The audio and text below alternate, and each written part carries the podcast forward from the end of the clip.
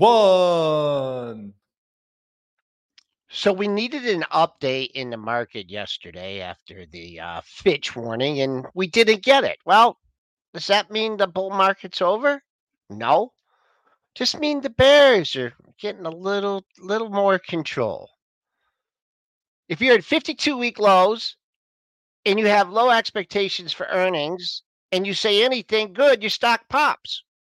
I'm not sure if that's a great trading strategy. Joe Saluzzi from Themis Trading is going to join us at 8:35 to talk market structure. We got some other earnings reports to cover and got to talk about Tesla. It's pre-market prep on a Wednesday.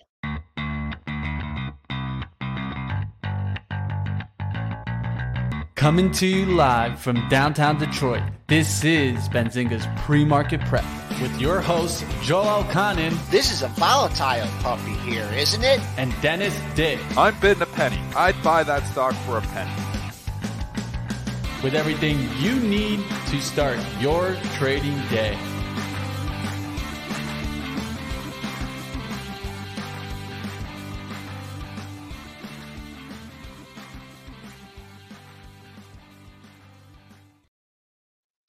Welcome to the dog or bear days of August here, folks. Uh, traded down two and a half handles at 44, 56, 50. Holding yesterday's low. There's a good number for you. 4447. Potential double bottom.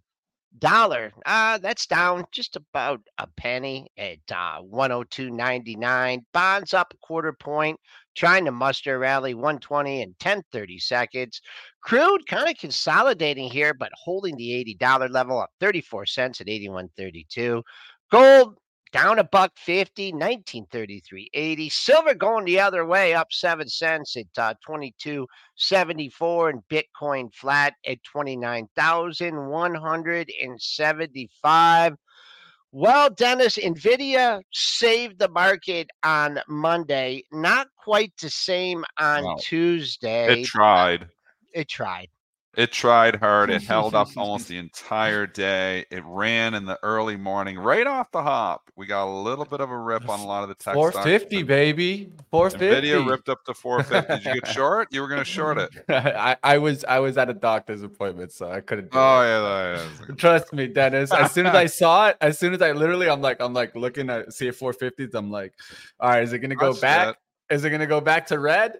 Oh, and it went right back to red. And I, I think though it wasn't the worst on the hourly overall. Overall, that's one thing I would say. At least on the hourly chart, it did kind of stay near support. So Oh, I don't think that well. it. Yeah, I don't think it completely, you know, just came back. Right. It held up very well. It was an impressive day for Nvidia once again. I had a Reuters reporter just calling me and asking me, you know, thoughts on Nvidia because of the strength and the resilience. And and it, it's the he- ahead. Like what what date is the report here, Mitch? It's next week. 23rd. Next Yep, week, A week So so you're coming into one week within Nvidia. I think investors are expecting that they're going to blow it away again because they really blew it away last quarter. So if you were short this stock, you're nervous to be short the stock ahead of the report. And some people are speculating they want to be long the stock ahead of the report for the simple reason is that they blew it away. Um, I'm concerned that the expectations are going to be too high for Nvidia here, especially if it runs up into the report. But you know that's to be determined. Um, but you know uh, this earnings season is all about the bar. It's about you know like the SMCI bar way too high, Microsoft bar way too high, Tesla bar way too high, and then you have other stocks that you know are yeah reporting out that great quarters, but they're rallying on them because the bar is way too low. And that is Target here this morning because TGT reported a quarter that was not good. Nothing about this quarter was good. But the stock closed at a 52 week low going into the report. So expectations in the gutter. You can clearly see, you know, everybody was expecting the worst from Target. They didn't know the pride stuff and all that, which we won't get into, but expectations were absolutely in the gutter for Target. And they came out and the earnings beat here. Mitch, give us the report. Yeah, the earnings beat, and then we'll get into a little bit underneath the hood, and I think that's where you see the issues. But let's get Oh, here. issues. Q2 uh, adjusted EPS at a dollar eighty cents beats the dollar thirty nine cent estimate. Sales of twenty four point seven seven billion missed the twenty five point one eight billion estimate, and here's where things really start getting the trouble, right? You see Target's Q2 traffic down 4.8%, comparable store sales down 4.3%, and comparable digital sales. You would think that maybe at least they're selling there. That's down 10.5%. Holy. So Target's Q3 adjusted EPS guidance now getting a major hit. On the low end, they gave it down to 120 versus a high end of a dollar 60 and a dollar 84 estimate. So that's pretty long ways from substantial, that yeah. dollar 84. Um, so Target's not looking good here. And I thought that at, at some point they might be able to turn this thing around. Doesn't look good. that the guidance is terrible. I mean, they're adjusting everything down. And usually it's all about guidance. But again, I'm going to say it again. This earnings season is different. It is all about the bar. And the investor bar is just so low. So, I mean, these comps, you know, down 4.3%, that's a disaster. That's nothing short of a disaster. So you come in and, you know, a lot of head scratching this morning. Why is Target up 10 bucks on this report? But we're going to say it again expectations were for a, you know a hell of a lot lower that they were just going nobody's going to shop at target ever again and i mean that's not the case so you get the pop here so now what i mean when stocks are rallying on bad news it's never a good thing if you're short. So does it come right back in? Do investors you know scratch their head? Well we saw we have a case. We have disney. What happened with disney was the same pretty much the same story. The report wasn't great with disney. Stock initially actually went down on it and then it popped up and it closed higher. Well, what's happened now? Four days later, it's given it back. So I don't think I'm chasing target here. I don't know if I'm necessarily shorting it either. I want to see what it does here today because you could have been early on that Disney, you know, at 90 when it was up three bucks in the report, and then it went up another three bucks. So I think you've got to just, you know, maybe wait for a day here. But I do think that this report was not good, and I'm not buying it. Oh boy, you you said 52 week low. Try a three year low. Okay, Wow. three year low. This, uh, I mean, I can't comment on the move down there just because you know you had to lower the move and we're so far away from it. But this should not have traded above 138. And the reason I'm saying that is you had a high here in the 138 area. You had two highs at the 138 area.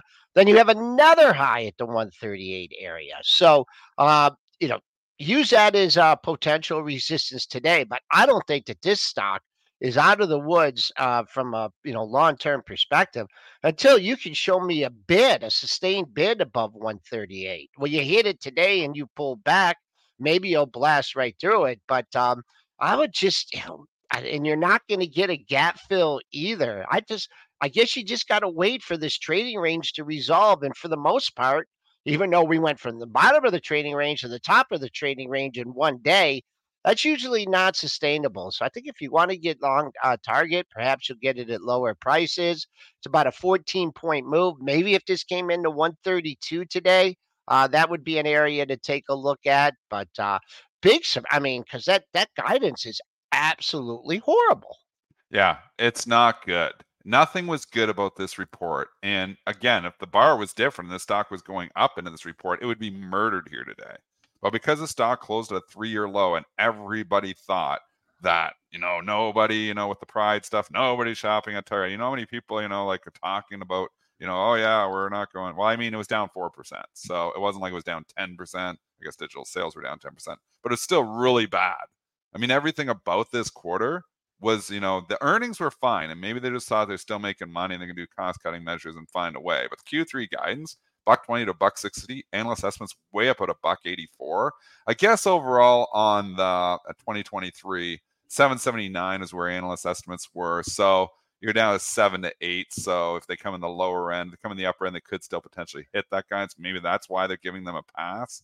But I, I'm not buying, you know, stocks in my long-term portfolio when their, you know, traffic's fallen 4.8%. No, thank you. Now, does this set the bar lower for, of course? And Joel's pointing right to it. What about Walmart now coming in tomorrow? Such uh, a different animal, and this is maybe why because Walmart is not far from an all. Time. You got Target at a three-year low, and you have Walmart near an all-time high. So I mean, they have a different bar. So I, I don't know what to say. I think people are now are going to actually raise the bar for Walmart, which is amazing because of the stock performance. It's crazy. The Target has that crappy guidance. You'd think that's going to be a lower bar for Walmart, but you got to look at the stock reaction. If Target's up 10 bucks, people are like, oh, Walmart does anything okay. They're going to rally the stock. So you could see the opposite reaction here. So I'd be concerned actually going into the report for Walmart here now. Mm. I think Target with this disaster report actually raised the bar for Walmart. And that's unbelievable to make that statement. Yeah, Walmart getting a little pop on that up to 160, 150. The relevant number I've been talking about uh, for Walmart is not necessarily the all time high, but the all time closing high at 160, 120. You did pop uh, above that in the pre market. You're below it now. Uh, so I will just I'll keep an eye on that. Once actually it's actually uh hasn't even taken out yesterday's high for good at 160.79. When I look at this Walmart chart, I look at the scenario in early 2022 when it had a nice move up and it was at its all-time high. Boom. I mean, I guess you had uh, you know market factors working against it too. Uh, but you know, it's Walmart right near all-time highs going into the report, folks. So they better pull a Caterpillar or a Lilly, or, you know, instead of like an SMCI. All no, right, it's let's... not got the bar of SMCI too. So, you know, like That's SMCI with the AI talk, like they the bar is higher because it's at an it's because it's at an all-time high, but it's still, you know, it's a retailer. I mean, if they beat substantially, the stock could go higher. So it's not that got the bar of an SMCI. But certain stocks, we know this earning season, it hasn't even mattered. The reports haven't really mattered at all. It's all just about ex- investor expectations going in. Investor expectations have been too high for tech stocks and too low for a lot of these other value stocks. And that's why you're seeing the value catch up trade here in the last month. Um, just before we go to our next stock, I just noticed a great level for our SMCI traders here. Triple top at the 272 area. That put a lid on it the last three sessions. So if you're looking for this to get back, get back some of these uh, uh, losses from the earnings report, and that is a big number, and you're eight bucks away from it. So you're going to need just a whole host of buyers to get that over 272. So please pay attention to that level in SMCI. It held up pretty well yesterday. I'll say that. I mean, obviously Nvidia held up, Dead. SMCI held up. You had a lot of stocks that were in just disaster mode yesterday. It was not a good day. It was mostly value that was really getting killed yesterday. The, the banks, the Fitch, you know, yeah. potential, not even downgrade, potential downgrade. Just eh, murder the banks. I mean, I mean, but they were already showing weakness, right? I think they just went after it. That's what I was trying to show before. The technicals were already mm-hmm. looking pretty bad on these banks, turning back around. And I think that this just helped it, Dennis it was kind of like it was already the catalyst. Yeah, it was the catalyst to break that turnaround, right? And these stocks yeah. had ran off their earnings. Look, they had ran off that earnings, and I think that that's when we saw that full market breath move, where we were like, okay, well, everything's rallying. So if everything's rallying, then we're definitely going to be trying to buy, and that's when we were we were really bullish. I still remember it. You you know you and I included. I think Joel wasn't as bullish, and I'll, I'll give you that, Joel. But that's what really kind of pushed this whole market up. Now we're starting to see pockets of this market showing weakness. And you you said it right now. Defensives also weak yesterday was a little bit of some sign of concern too, because well, where are we going to go? Right? Well, look at the utilities. I mean, you've got the overall market selling off and the utilities going straight down. So that's telling me, you know, exodus from stocks yesterday. We haven't seen a lot of days like that. Now, again, Nvidia was holding up, but there was not a lot of green yesterday. Not a lot of things to yeah. get really excited about on the screen. There was a, you know, when I was looking at my oh! screen at one point in time, I at 500 stocks on there, I think there was 10 that was green. So I mean, it was across the board selling. So that's concerning when you get the XLP and the XLU, which are typically do well on down days those selling yeah, off too. And TLT maybe was the catalyst because obviously we've been talking about it sitting new, near a 52 week low. That's a concern. That was the one red flag. And I was dead wrong yesterday when I thought that they could turn around and take it green. Obviously, that did not materialize here and they continue to go red. So anything you were trying just really didn't work out. I did take a shot on Unity yesterday. I put a little bit um, in the long term portfolio just adding a few stocks that I think that the AI story could continue here eventually, but I might be early on these trades. You know, maybe you're ready better to just wait until the dust settles here because it feels like the selling pressure is not over. Did you see this Hawaiian Electric, Dennis? No, Take not a a look stock I at look at. Oh my gosh, that was yesterday. Yeah. What Yesterday, their story. the the fires. Holy. Yeah. So I don't I haven't been following the story at all. So Yeah. again, is this like a PCG issue? Yes. Gosh, Yep. man. Look at that. Yeah, That's a is just- utility. That's a Yeah, Yeah, when Utility. you get, we know the PCG is it's not like the utilities defensive when they start causing fires. So I mean, if this is getting PCG, PCG went bankrupt. So I know the stock survived. It came but back though. Actually Yeah. went bankrupt here, so that's a consideration here. Coming in buying the utility, saying, "Well, eventually this turnaround." Those wildfires are costly. Same reason I sold Johnson and Johnson lawsuits. I mean, the wildfire is way worse than probably the talc issue. So, um, wow, that's that's a bad issue. That's All a right, bad- let's move. Let's move us back to retail. Let's go to TJX earnings. I want to hear the chat. Are you guys going to TJX and maybe um, some te- cheaper retailers? Uh, back to school sales maybe coming in here. Q2 EPS 85 cents beats the 77 cent estimate. Sales of 12.76 billion beats the 12.45 billion estimate. TJX company says Q2 full year 23 overall comp store sales plus 6% and core uh, comp store sales at 8% also. Um, so it doesn't look too bad here on TJX. I was wondering if they were going to be able to hold this high bar because they're at the Mm. top of the range here. Yeah, And yeah, they held it. Yeah, and this report wasn't that great either here. So they're giving some of these retailers a pass here this morning. Maybe it's the low PEs. The comps are good. I mean, the comps up six percent. It comp for twenty. The beat on the top, the beat on the bottom was all good. The EPS was not like blowing it away here though. Yeah. Um, you know, raising the Q4 or 2024 outlook, but it's right there, 356 to 362 from 339 to 348. And I don't know, Benzinga had 359 already, so it's kind of in there. It wasn't like, whoa, they're blowing it away, but we know, you know, sometimes consumers when they start to get pinched for cash, cash actually go to stock to companies like TJX because stuff is cheaper there. You get the brand names for half the price.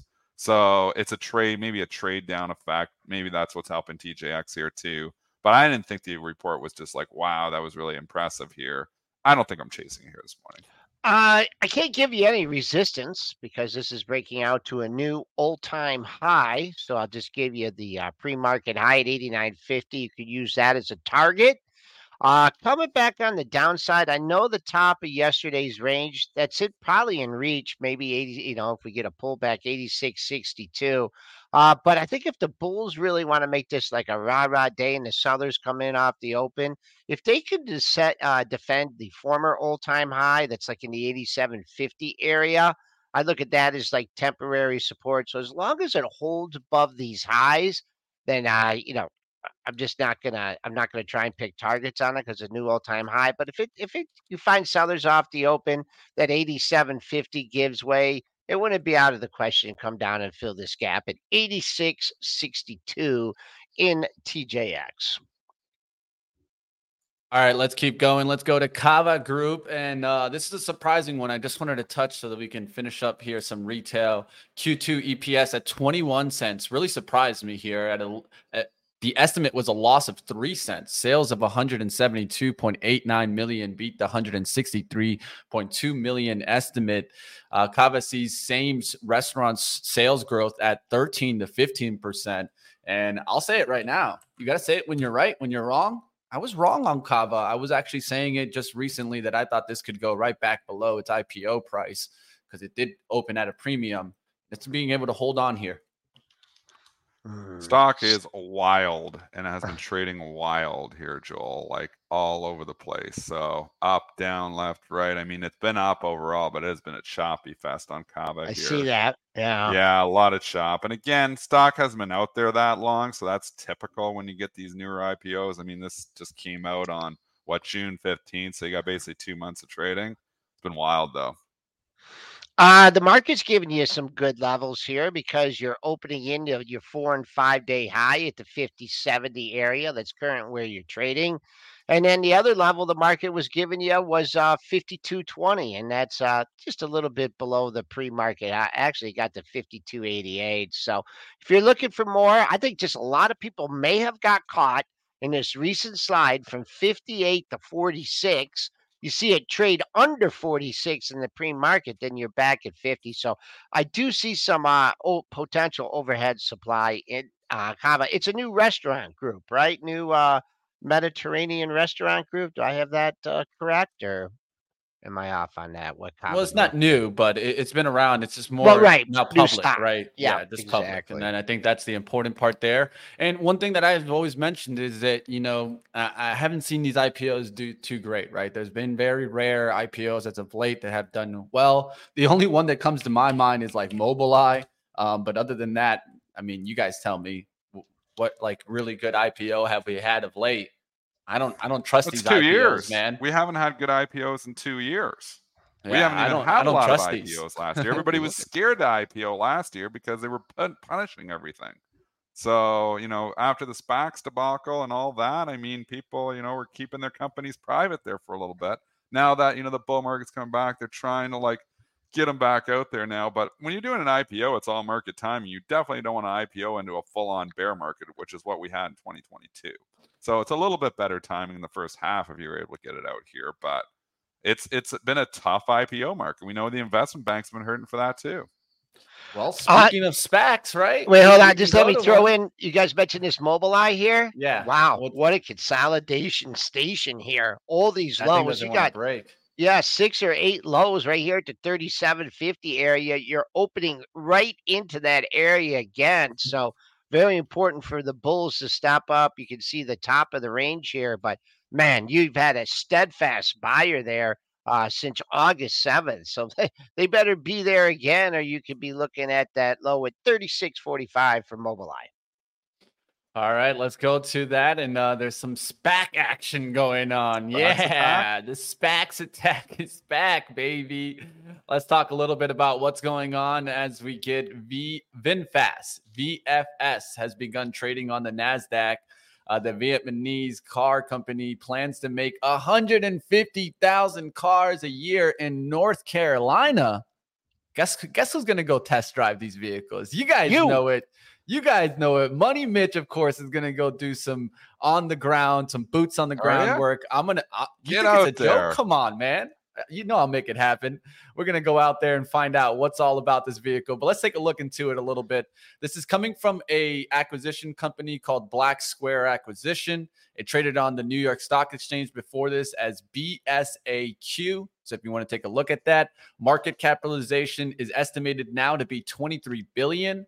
Um, let's talk a little bit about their vehicles. I wanted to show you them really quickly here. Um, so this is their new VF8, and they do have a V8 City Edition. Now, one thing that I'll talk about this V8, and uh, I, I kind of have to point to the good and the bad, right? The good, I kind of like the cockpit. I don't know about you guys, but that doesn't look too bad. Nice and clean, looks similar to a Tesla. They just turned good. the screen sideways. That's what I would say. Instead of the vertical screen, they made it horizontal oh, screen. So that's how they made it different. That's a better call. That's smarter, actually. That's that video. Remember that show, that uh, YouTube clip, vertical videos? Don't do vertical videos. You got to do horizontal videos. There you go, right there. That's that's the classic one right there. Yeah. But now, where I get concerned that's, is when I'm starting to look into the mileage, right? Because that's really the concern with these EVs, right? And we've talked about it, the kind of concern about running out of mileage with the Lightning, different vehicles. Yeah, I see a range here of only 264. Yeah, it has 402 horsepower, but trust me, you press that gas pedal like you want the 402 horsepower, you're not getting that 264 you know, and this is what I was talking with Joel a little bit. You know, like when they used to give us gas vehicles, they'd tell you you're going to get 26 miles per gallon when you actually go drive it on the road, how much we would usually get? It's like 22, right? You get a little lower than what is advertised. So maybe you get 250 range with this vehicle. Is that really enough to buy an EV? I don't know if I want an EV with that much range. I, I think the most interesting thing about this stock is what it's doing to Tesla. I have absolutely no idea what the stock's going to do. 150,000 cars means absolutely nothing to me. Uh, wild couple days, but I think uh, the combination of, uh, of factors that are affecting Tesla right now. I mean, that I think is a much. I have no idea where the VSF is going. I'll tell you, Tesla is in danger zone. Okay, look at this run that we've had. We just blew from 160 up to what 290 and now you're falling back in this range. Now I know Dennis, you mentioned that Tesla um, has some other problems, and or they're doing uh, the price cuts and everything. But I think I mean Tesla, you know, the uh, you know, the the the poster child for a lot of these major run-ups in the markets and boom, I, this is in serious trouble here.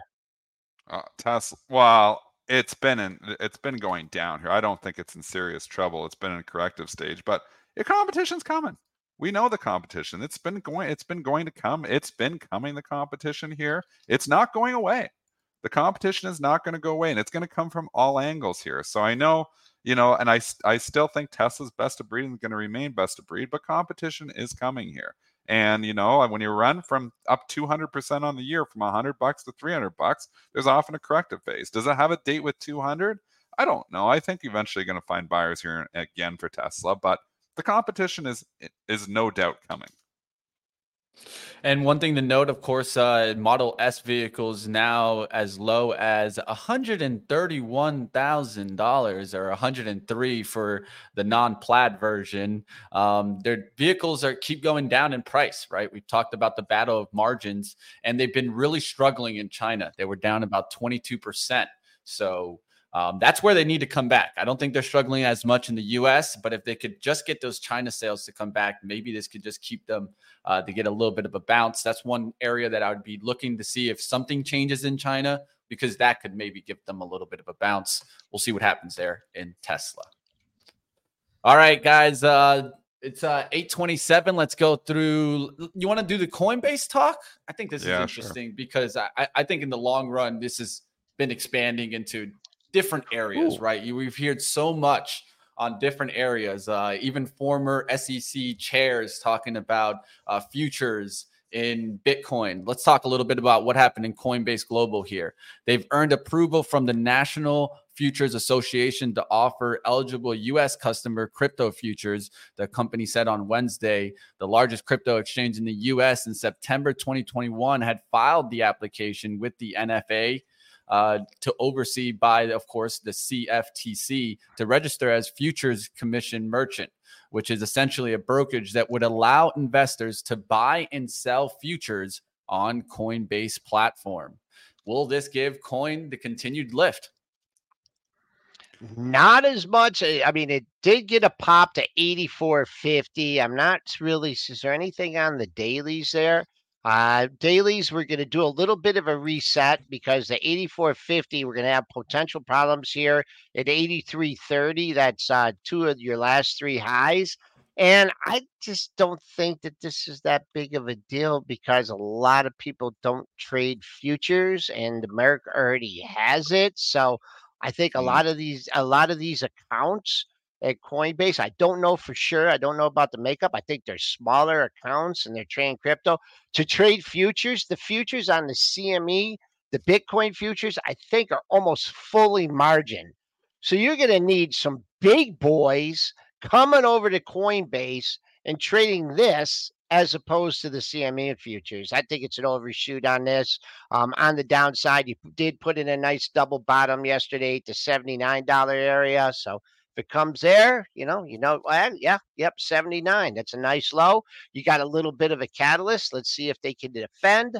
Uh, well, the top of yesterday's range was way up there. Let's see if they can defend the close if this goes into a pullback. Yeah, the ridiculous pop. What was the news back on the 7th there of July? I'm looking. Oh, sorry, the 13th of July. It was uh regulate regulations, you know, talking about the regulate got they got a favorable um okay. uh, ruling. And we popped yeah. from 85 to 109. Yeah. I mean, when you go to that upside capitulation, that's the time to ring the register. They give you five, six more days and then the slow leak. And that's what we've seen. All these charts look the same. You had the ridiculous, you know, July pops and the blow off tops. And now it's just been a slow leak for so many death by a thousand cuts for so many of these tech stocks there, especially you know some of the you know lower earnings tech stocks here. So Coinbase, you come in. Is there support down here? There is. Is there, you know, is this an easy call? No. Is this a wild stock? Yeah, I probably stay away. All right, that's going to do it for Coinbase. Uh, in a second, we'll be getting to our guest. Let's go through some of the notable analyst notes today. I did see some analyst ratings that were pretty interesting. Um, we got two in the oil space, so we can cover those together. We got PXD and we got Chevron. Uh, Mizuho upgrading Chevron to buy, and then JP Morgan stepping up to the plate and upgrading Pioneer Natural Resources to overweight and raising price target to 264. So will this continue energy? It's been pulling back as of late. A very important outlook that I had was if WTI could just hold 82s. Yesterday we cut through it and we went down there closer to the 80s. Will we go back in the 70s or back above 82s? That's what I'm looking at you can see they've been waiting for a pullback and analysts just as much as investors want to buy the dip analysts want to buy the dip too and it's not a coincidence that chevron has its first bad day in basically two months like serious bad day and the analysts like okay get that note out there now. Now's the time. Defend defend defend. Buying the dip just buying the dip. Classic analyst buying the dip here. Um, you got some highs at their 164, and I mean, yeah, there you go. Over, and oil's been forgiven here for a little bit. Um, I recently sold the Oxy because I just felt, you know, eventually I was going to get a shot back at, you know, the 58 to 60 area. It's just worked multiple times. I've still got the PXD. That was the other one that was obviously upgraded here this morning. I'm still along that one. That's the only oil stock I really have left here now. I think, you know, Chevron's got good support down there at the 150s, the lower 150s. I'm not chasing this on an upgrade here today, though. Not after yesterday's price action yesterday's price action absolutely horrible uh, this one you just might want to send alert here this 164 dollar area dennis mentioned that uh, really basically uh, three highs recently and then a couple other highs going back into july so that's your major resistance. You're not even near that now now you're you're still two bucks away from yesterday's high so i think i'd have to side with dennis on this one. It's a nice call you're getting a pop up on this let's see. I mean, to me, I'd get really bullish if this thing could get above 164 and hold. Um, and you know what? Does this seem like? Uh, and this is I, mean, I don't have empirical data on this, but does it seem like these stocks just didn't react to that to the recent crude oil rally? I mean, they did move up off their lows, but Crude just made an incredible move, and yeah, he's made like ah, you know, like okay you, moves. You had to so. be in the right one, I think. Um, there was some yeah. that really lifted off, like VLO and MPC. There's some that I'll kind of point out that moved a little bit more. I feel in in the recent rally, um, but like always, right? There's going to be some that kind of lag a little bit. Chevron I, eh, has been one of those laggers, and XOM uh, I'm glad I sold it in the 110s, right back towards 108. Right back so, down, yeah, right back I'm, down. Yes, I'm looking to see if we can get towards 106. I'll take it again at 106. I'm just trying to like buy and sell it as it rides up. But a big thing for me is just looking at crude overall because if we go back to the 70s, I don't want nothing to do with energy. Um, so we'll see what happens. Uh, if we can hold the 80s and crude, I think is yeah. Important. It's been it's been a quiet consolidation in the crude up here. Well, crude is never quiet. You've backed off the high, but uh, it's still it's still defending eighty bucks. So uh, the PXD, Dennis, that one is a good one you've been holding on to for a while. I know it's caught a little heat on the initial buy. This is up two twenty eight. And this is opening into an area where it's now not quite yet. Um, where we got? Uh, well, I say you got some room to 238 here. That's above the last two highs of the last two sessions. And then you got three highs in the 238 handle. High of the move, 238.91, closing high, 236.50. Oh, no, excuse me, 237. And that was made on Monday. I think the chop for everything just continues here. I think we go into the next few weeks and sideways action. Cameron Dawson on the show yesterday, she kind of was saying about the chop. Why not sideways? And you know how you play sideways markets? You sell the rip and buy the dip. So maybe this market where we are the first months, uh, uh, first part of August, just selling the rip. I think we move to both. I think you're buying the dips, selling the rips. I think we chop around. Um, we're coming out of earnings season. We're going to get the Fed minutes here today. That's going to be a choppy event here as well with Cisco earnings tonight. But for the most part, you know, everybody's looking to do NVIDIA next week for the last major, major report. So why not chop? That's what I'm calling for. Sideways chop. All right. We'll see what happens if we continue in the recent chop. Let's see what happens. Let's go to our guest today. You guys smash the like.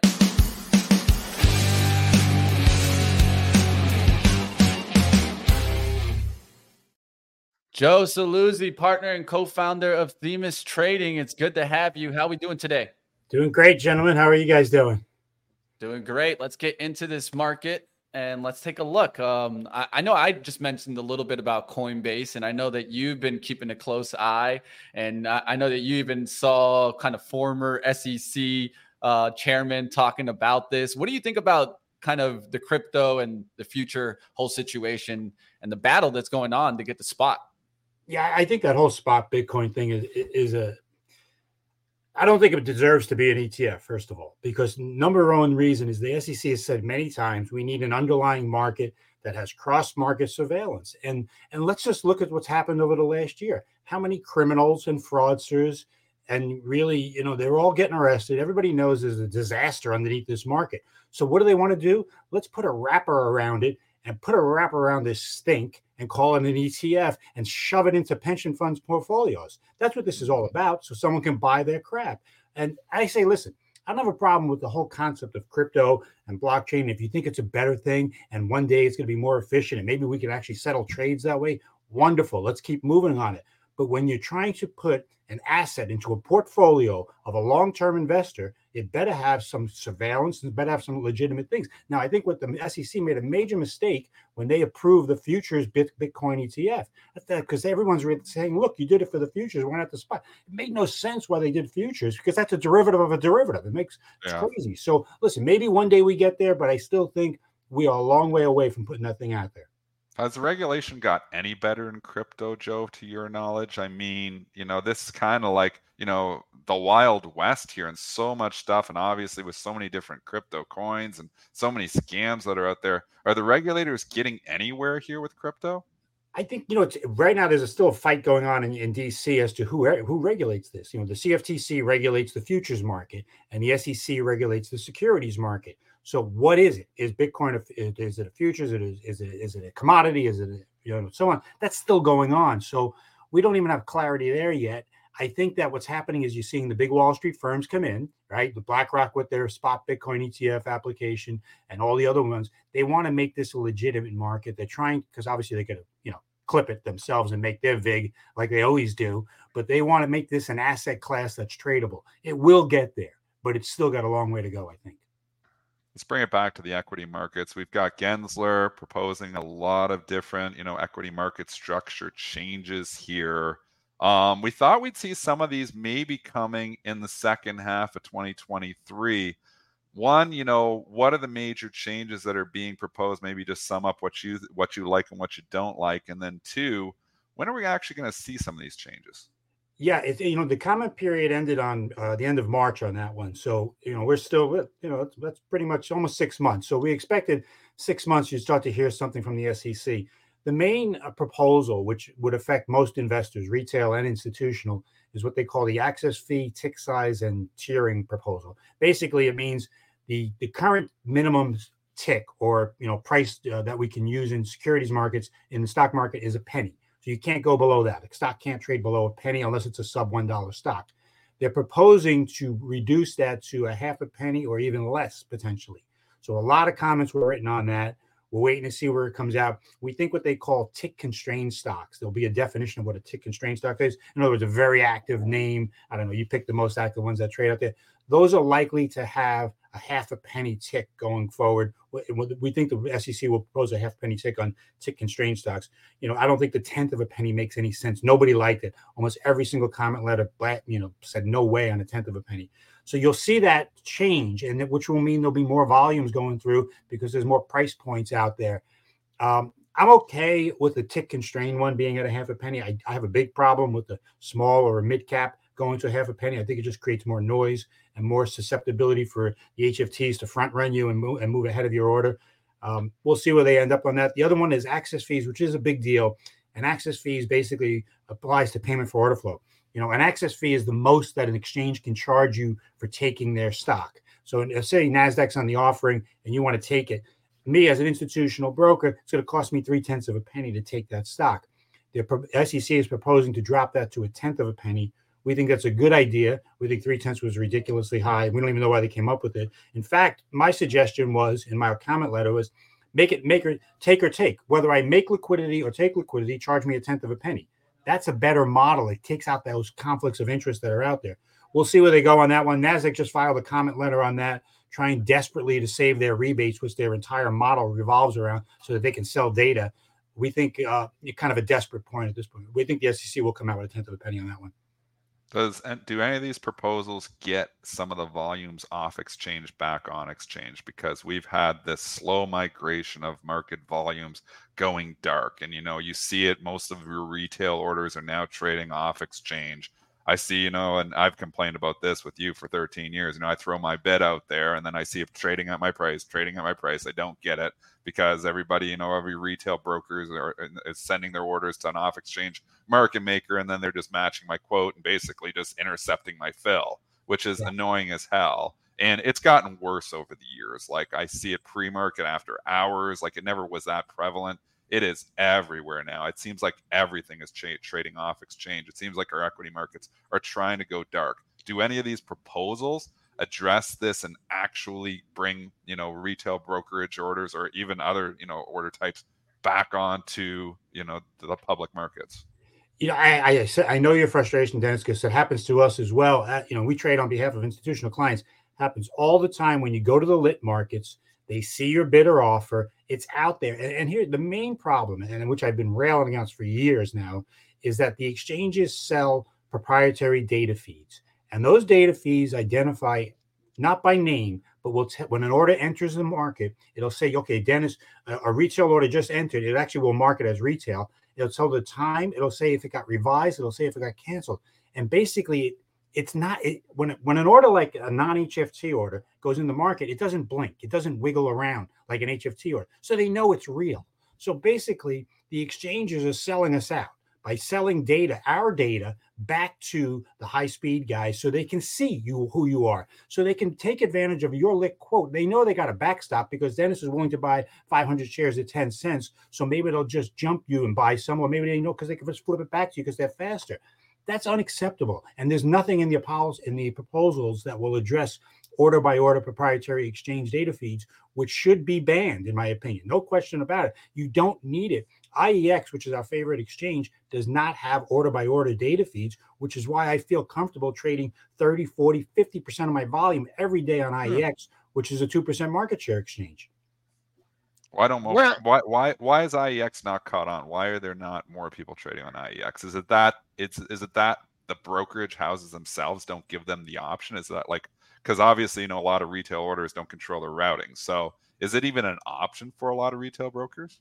Uh, for retail, it's it's difficult. So for, you know you'd have to have an, a route. A lot of retail brokers just say, go into my you know smart router, and what do they do? They sell your order to a market maker nobody wants to go to an exchange as a retail broker because they don't get paid to do that. Yeah. If you if, if a retail broker and let's say take for instance Robinhood, Robinhood doesn't even have an exchange membership. They have zero stock exchange memberships. How can that be? That's right? Crazy. It makes no sense. But if they did, if they had an IEX membership, they would just ship the order directly or at least give the option. And I think interactive brokers might be one that gives an option to route to particular exchanges, but it's a little bit more expensive because of those access fees that we talked about before. But I would say actually IEX is very successful in like middle of the day, you know, outside of the opening and the close, which obviously they don't trade, they're not they're not a primary exchange. We find a ton of volume, midpoint spreads. But to your point before, there's not much lit liquidity out there because everybody dances around the lit quotes because I don't want to be seen. My job is to make sure yeah. that my clients are, are actually out there, you know, trying I'm trying to get the best price, best execution. So I have to be careful how I trade. Joe, let's go. Let's go to uh, high frequency trading here, and uh, you brought up an article here: ham radio enthusiasts versus high frequency trader, a battle for the airwaves. I think this is really interesting because when we do the you know broadcasts like the jobs numbers and things like that, um, or the uh, uh, the inflation data, man, you just feel like someone's got the information before you do. Either I call them algo jumpers or they just got better pipes here. Uh, please comment on that article here and uh, what your homework uh, has revealed about the private use of shortwaves. Sure, it's really interesting, and you know the journal picked it up. It was actually uh, there's an FCC petition out there, but I'll, I'll, get to that in a second. But think about before even shortwaves, you know, there's something called they they use microwaves. The HFT guys they used to back in the uh, Flash Boys book by Michael Lewis. He talked about the the yep. line that they drilled from right to Pennsylvania so they can get to Chicago from New York faster. So it's always about speed with them. They're always trying to come up with a way to win the game, and and in their world, there's only one winner Everybody else is a, is a loser. Whoever gets there first is the winner. They're not competing with us. They're competing with each other to get to mm-hmm. that spot faster. So what they came up with was they said, okay, you know, microwaves are great because microwaves will, you know, you don't need to worry about fiber going through the through the, you know, through light going through fiber. Microwave goes through the air. But it needs a, every 40, 50 miles, it needs a hop. So you have to have another antenna in there for that microwave to hop. But if you're trying to go transatlantic, you can't have 40, 50 miles and antenna in the middle of the ocean. So they figured out that you can use short waves, which are between the two and 25 megahertz uh, uh, spectrum, which bounce off of what's something called the ionosphere. And I had to ask my son, who's an engineering student, what the heck is the ionosphere? And he was explaining it to me and how these short waves bounce back and forth. But they figured out that and a couple of years back, one of the HFT guys actually did a really good video on this and, and, what it's all about. But they can get from Chicago to let's just say London or Tokyo four or five milliseconds faster than somebody running through fiber. And in their world, four or five milliseconds is an eternity. So here's the problem the shortwave frequency is not for private uh, business use, it's for public use. So folks like ham radio operators, and there's tons of them, thousands of them around the country, use short waves to communicate, and it's a bit of a hobby. And these guys have spent a lot of money on their systems if the HFT guys who have petitioned the FCC to change the law so they can now allow private use on the shortwave, if they get their way, the ham radio operators are saying, you're going to crowd us out. You're going to be sticking your data in there and we're not going to use it. So here's the question Why should a private industry who is looking to scalp four or five milliseconds so they can beat the guy next to him on a trade get free use of public airwaves? And I think the public comment period is huge right now. The Wall Street Journal article certainly helped it out and the public is upset. They're saying this shouldn't be allowed. And I've got a question. They've had experimental use of this for the last three, four, five years. Have they been doing this already? Are they on these short waves and, and trading? And we really experimental use is not supposed to be for business purposes. It's for testing. So I think somebody at the FCC should be looking into this on whether or not these guys have illegally been using short waves to communicate so that they can scalp trades for the last five years. Hey, that's just how it goes. There's always an edge somewhere. You just might have to go deep searching to find it. Joe Saluzzi, he'll definitely find it for you guys. Partner and co-founder at Themis Trading. I'm gonna definitely throw up his Twitter so you guys can keep up with all his action. And of course, check out uh, themistrading.com. It's always good to have you, Joe. We'll have you back on. And thank you for bringing a little extra with you today. You got it. Thanks, guys. Great talking to you. Thanks, Joe. That was good. All right, let's get back to the markets. How we looking, Joel? We looking oh man, we're heavy. We're looking heavy, man. Uh, we are just like, I mean, it was yesterday's Leaking, low. Man. Yeah, it's just, it's just not. You know, and the other thing too is like now you're getting like 200 handles off the high of the move, right? So now you've been talking, Des, you're talking about selling reps. Now you're getting, now you, if you weren't thinking last week that maybe we've made a like an intermediate term high, now you're 200 handles off that high. So now you're thinking, boy, oh boy, now I got to bring my offers down. And I think that's what you're seeing in the market. I mean, uh, uh, you know, there's just more overhead supply. I can't go full blown bear yet, you know, yet because uh, we're still in the vicinity of last week's low. Uh, of course, the day's not over. Don't know what the Fed minutes are, but the, the Bears are the Bears are in control right now. I mean, uh, just here in the short term, you have to say that, I guess, except for Nvidia, which is trading up three dollars and forty cents. The Bears got their claws in this market. Yeah, and Nvidia tried, and you know, and I fell for it. It was a suckers rally the day before off of Nvidia, and I thought that it could spill over into other stocks, and it really didn't. And you know, I fell for it yesterday. I had a rough trading day because of it. Mhm. Um, you know, and then we make new lows on the move. So, you know, you're out. You know, those trades didn't work when you're trying to say, hey, this could turn it. So you're always looking for like a tell, you know, and that's what I am. I'm looking for an edge and I'm looking for a tell. I thought Nvidia was a tell, but it wasn't. The rest of the market just completely pretty much ignored it. And then we sold off hard yesterday and started making new lows again. And whether it was fetch you know, maybe it was because the banks really got killed but you know, it was across the board selling yesterday. So you're right, Joel. The Bears are still in control. And, and you know what, Dennis? Like, uh, you know, I've just been around you. You know, you're you're trading from the beginning, and of course, you know, doing this show. It's not like me being in the office, being able, able to, you know, to yell at you and you yell back at me. Uh, But it's just Yeah, I like the way you you throw paper balls at him. It, I know. it, it- just the way you taught. I mean, like this SMCI. Like I can tell. Like you're like you're so torn on it. It's like the stock has had such a tremendous run. You're still a believer in AI, and it, you know it got hit off earnings. And I, you know, you're so, you know, your best trading is like mark, you know, market neutral. Like I'm doing this. I see this inefficiency in that. And I could just tell yesterday that like you're, you know, you get you were you kind Well, of you're wrapped up. in- reaching, right? You know, I was reaching to try Yeah. to find a reason to try to get bullish because I've been bearish for a couple weeks here, and you know, I was trying to find a reason. I thought Nvidia was that reason, you know, and I read Mhm. that tell, and I thought I'm reading something better than everybody else. And sometimes you do. Sometimes you find, Mhm. and it works out. You know, it just didn't work out yesterday. You're taking shots. I mean, everything you do as a trader is just taking shots. Mm, You Yeah. know, your your your risk management. You're trying to look, look at risk reward setups. You're trying to look, you know, and I'm relationship based. You know, I'm not a real technical guy. I do respect the charts and I look at what levels they're going to, but I'm like relationships. When I see one stock doing something, what does that mean for other stocks? When you see Nvidia rip roaring higher like that, it's like, oh, there's other tech stocks that really been beat up too. Maybe it's a spillover effect, and it really didn't happen. Now, I don't think that trade's completely like, you know, the potential dead Broken. because some of these stocks did hold up yesterday, and maybe it's just a delayed reaction here too. So, but you know, overall here, Nvidia Nvidia spooked me to be short this market anymore, but you know, and it's holding up well here again this morning. So they want to buy Nvidia, but we're just not seeing the spillover in other stocks here yet.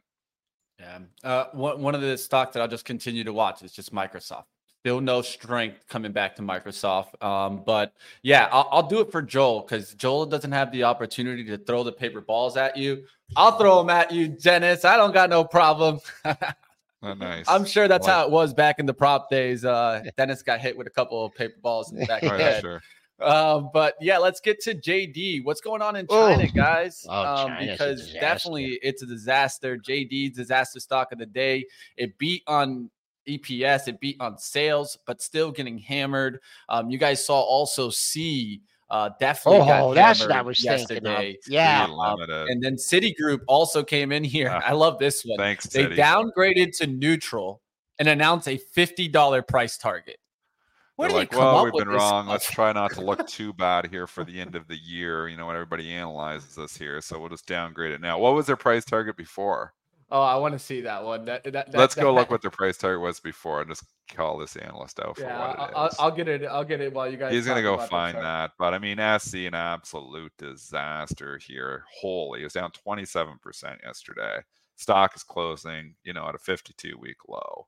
Back to the October lows, back below the October lows here this morning. So not a lot of stocks making new 52 week lows, but this is one of them. Wow, what a disaster!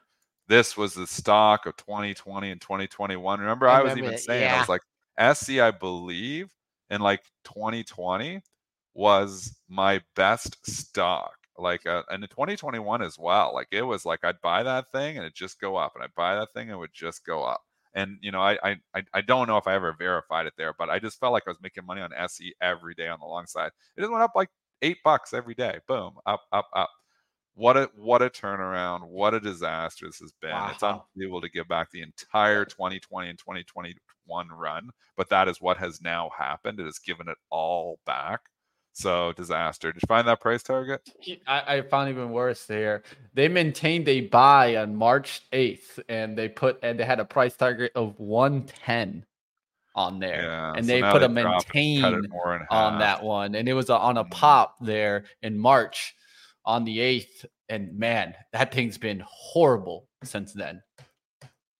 And maybe Uh, gave you a pop or two after that. Yeah, man. I, this JD.com is no man's land. And after what happened to SE yesterday, um, you could just go to what's last month's low. If you want to target on the downside for right now, there's uh, two monthly lows. This is called 33 and a half. That's another buck 20 lower. Then the low of the move comes in at 31.57. Um, on the upside here, uh, boy, oh boy, you could get a gap fill, 35 and a half if you're trying to scoop this off the open. But I remember I was looking to see who was reporting earnings. I saw the JD and then I looked like the SE and I'm like, man, I don't, I, I'd be shaking in my boots. S&P's another leg lower here, folks. We are now through uh. Tuesday's low, and it's just I just don't like this area here. I mean, we had it's- talked about the the low. Now it's going to be resistance here. Uh, someone asked about us going green today, man. We, we got a lot of work today to to go green on the session. It's just the Bears are doing the same thing. I mean, we get these overnight rallies here and they don't hold. And it's like Groundhog Day. We rally overnight and then they sell them all day. And then we rally overnight and then they sell them all day. I mean, two days ago, maybe a little bit different story than Nvidia over the, on the overall market. But Bears have been in control here for a couple weeks here now. Multiple contraction is what we are seeing here on a few stocks and deserved. I mean, the multiples just got too crazy everybody got too bullish and you know this is the correction that you know we've been calling for here for the last week and it's coming. So i i i, I, I want to buy stocks. I raised up a lot of cash. I did buy a little bit of unity yesterday. It was the only one that i bought. I have nibbled into a few other stocks but you know an enbridge is more of a defensive stock and that's been going down now since it paid the ex dividend but utilities is getting hit here too. Tlt not helping that as well. So enbridge is ugly making new lows but that's in the long term portfolio. As long as they don't, you know, cause wildfires, I I think I'm going to be okay on that one. Uh, the uh, the S&P futures have been lower in nine of the 11 last sessions. Uh, the two outliers were a 40 handle rally on August 7th, and the other outlier was an unchanged session uh, at uh, last Wednesday. So, boy, oh boy, oh boy, there is really, I mean, it's a bit of pretty orderly decline, choppy decline here. Now we're starting to get into an area where it might not be so forgiving on the downside here. We did take out yesterday's low. Uh, we're looking at our uh, next target on the downside, 44.39. Uh, that would be your July 11th low. So that's what we're looking at here, at least basis the S&P futures as we take out yesterday's low. I'm just gonna look to see when we can recover that 90 EMA. Um, yesterday we got close towards getting back there on the Qs and then couldn't get past the highs, and so I think. Can you guys help me out with these like moving averages? Like because it seems to me like there's always a moving average.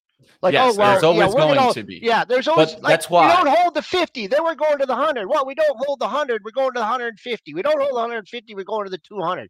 I mean, That's it's why all I, I try to keep it easy, Joel. I just keep it easy. So EMA, momentum. What do you moving use? averages. Well, the price I- in front of you is what the market is. I mean, these moving averages. I mean, like when the when's the 50 become you know so vogue? I thought it was the 200 day, and now people are talking about the 50 and the 9 mm-hmm. day, and you know Yeah. whatever. The, the, the price in front What's of you. Mitch is- use? What do you use? Because you're right. I've there's talked a about thousand just- of these moving averages. I've use talked about it. Just them. the, the nine. what what do you The use? nine. The nine is my momentum indicator a lot of the times. And that's when we're in momentum. You can see the light blue line, how it tracks the price target. Once the once that line is getting on the top side, that's not good action, right? So you see this all on the bottom side, bottom side, bottom side. Then right here is when we started the flip. Right there is when the momentum started to break down on this candle. Now you're seeing it what on the top side of that price action. So I just need to see price action get above that. Once price action gets above that and actually closes above that, I'll start thinking of going back towards the long. Oh, so you're gonna try a long here, playing it going back up to that level? Not until it clears that. It actually has to close above that, right? You you talk about it all the time, Joe. We need to Right. close on Well, momentum. we're, I mean, I'm looking at the S and P, and I, I, I could tell you the nine, uh, the spider and the nine day average. I mean, that ain't You coming the- into play today. But um, Yeah, I anyways, mean, it's Mitch, give us your there. just uh, non-technical. Just what what are your your gut feel uh, for today? What do you think will be the uh, the key drivers for the market, and what are you looking for to for us to get out of this little uh, little downtrend? So I, I'm just looking to see what happens, especially with leading stocks, right? We've been talking about Nvidia, we've been talking about Microsoft. I think we could still go through just a sideways period throughout this whole August, and then maybe September. Finally, as as we get past Labor Day, we finally start seeing some buyers come back into this market. So could we just be playing these range types of moves where we go up, we come back down, up, come back down. I've been saying I want to hit the brake pedal right now on my swing trading and wait to hit the gas pedal because the one thing I don't want to do is do a bunch of over trading in this environment. Well, Dennis, um, yeah, what, where where are you at? What are you asking?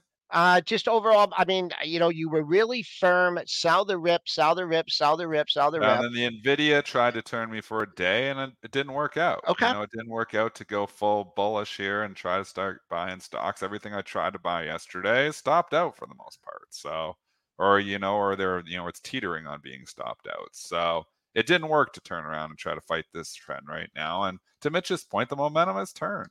I mean, there was too many people who were bullish for too long, and it's coming off the trade right now. I mean, Tesla goes down five bucks every day. It's like death by a thousand cuts to Tesla since that report. Just slow, steady leak. And like for the last week, it's like down three bucks. It's down three bucks. It's down three every morning. It's down three or four bucks. It's like clockwork here. It's like short Tesla at the close, rebuy it at the open the next day. It seems like every day. I mean, eventually it Nvidia's you though has a positive headline or an analyst com- commentary was, and you know, and then rallies 20 bucks. I mean, that will happen with Tesla at some point in time too. But the death by a thousand cuts on a lot of these stocks is real. I mean, Shopify has slowly just come down. You know, it's not like it's just went whoosh. You know, we just look at it, and here we are a month later. It's 70 to 55, down a buck, down a buck. A couple days were pretty ugly in there for Shopify, but you know, the Unity, same thing. It's just like death by a thousand cuts. It's down a buck. It's down a buck All right, I'm gonna. I'm just you gonna. don't even with- notice. And then all of a sudden it's down 20 bucks. It's what the hell happened?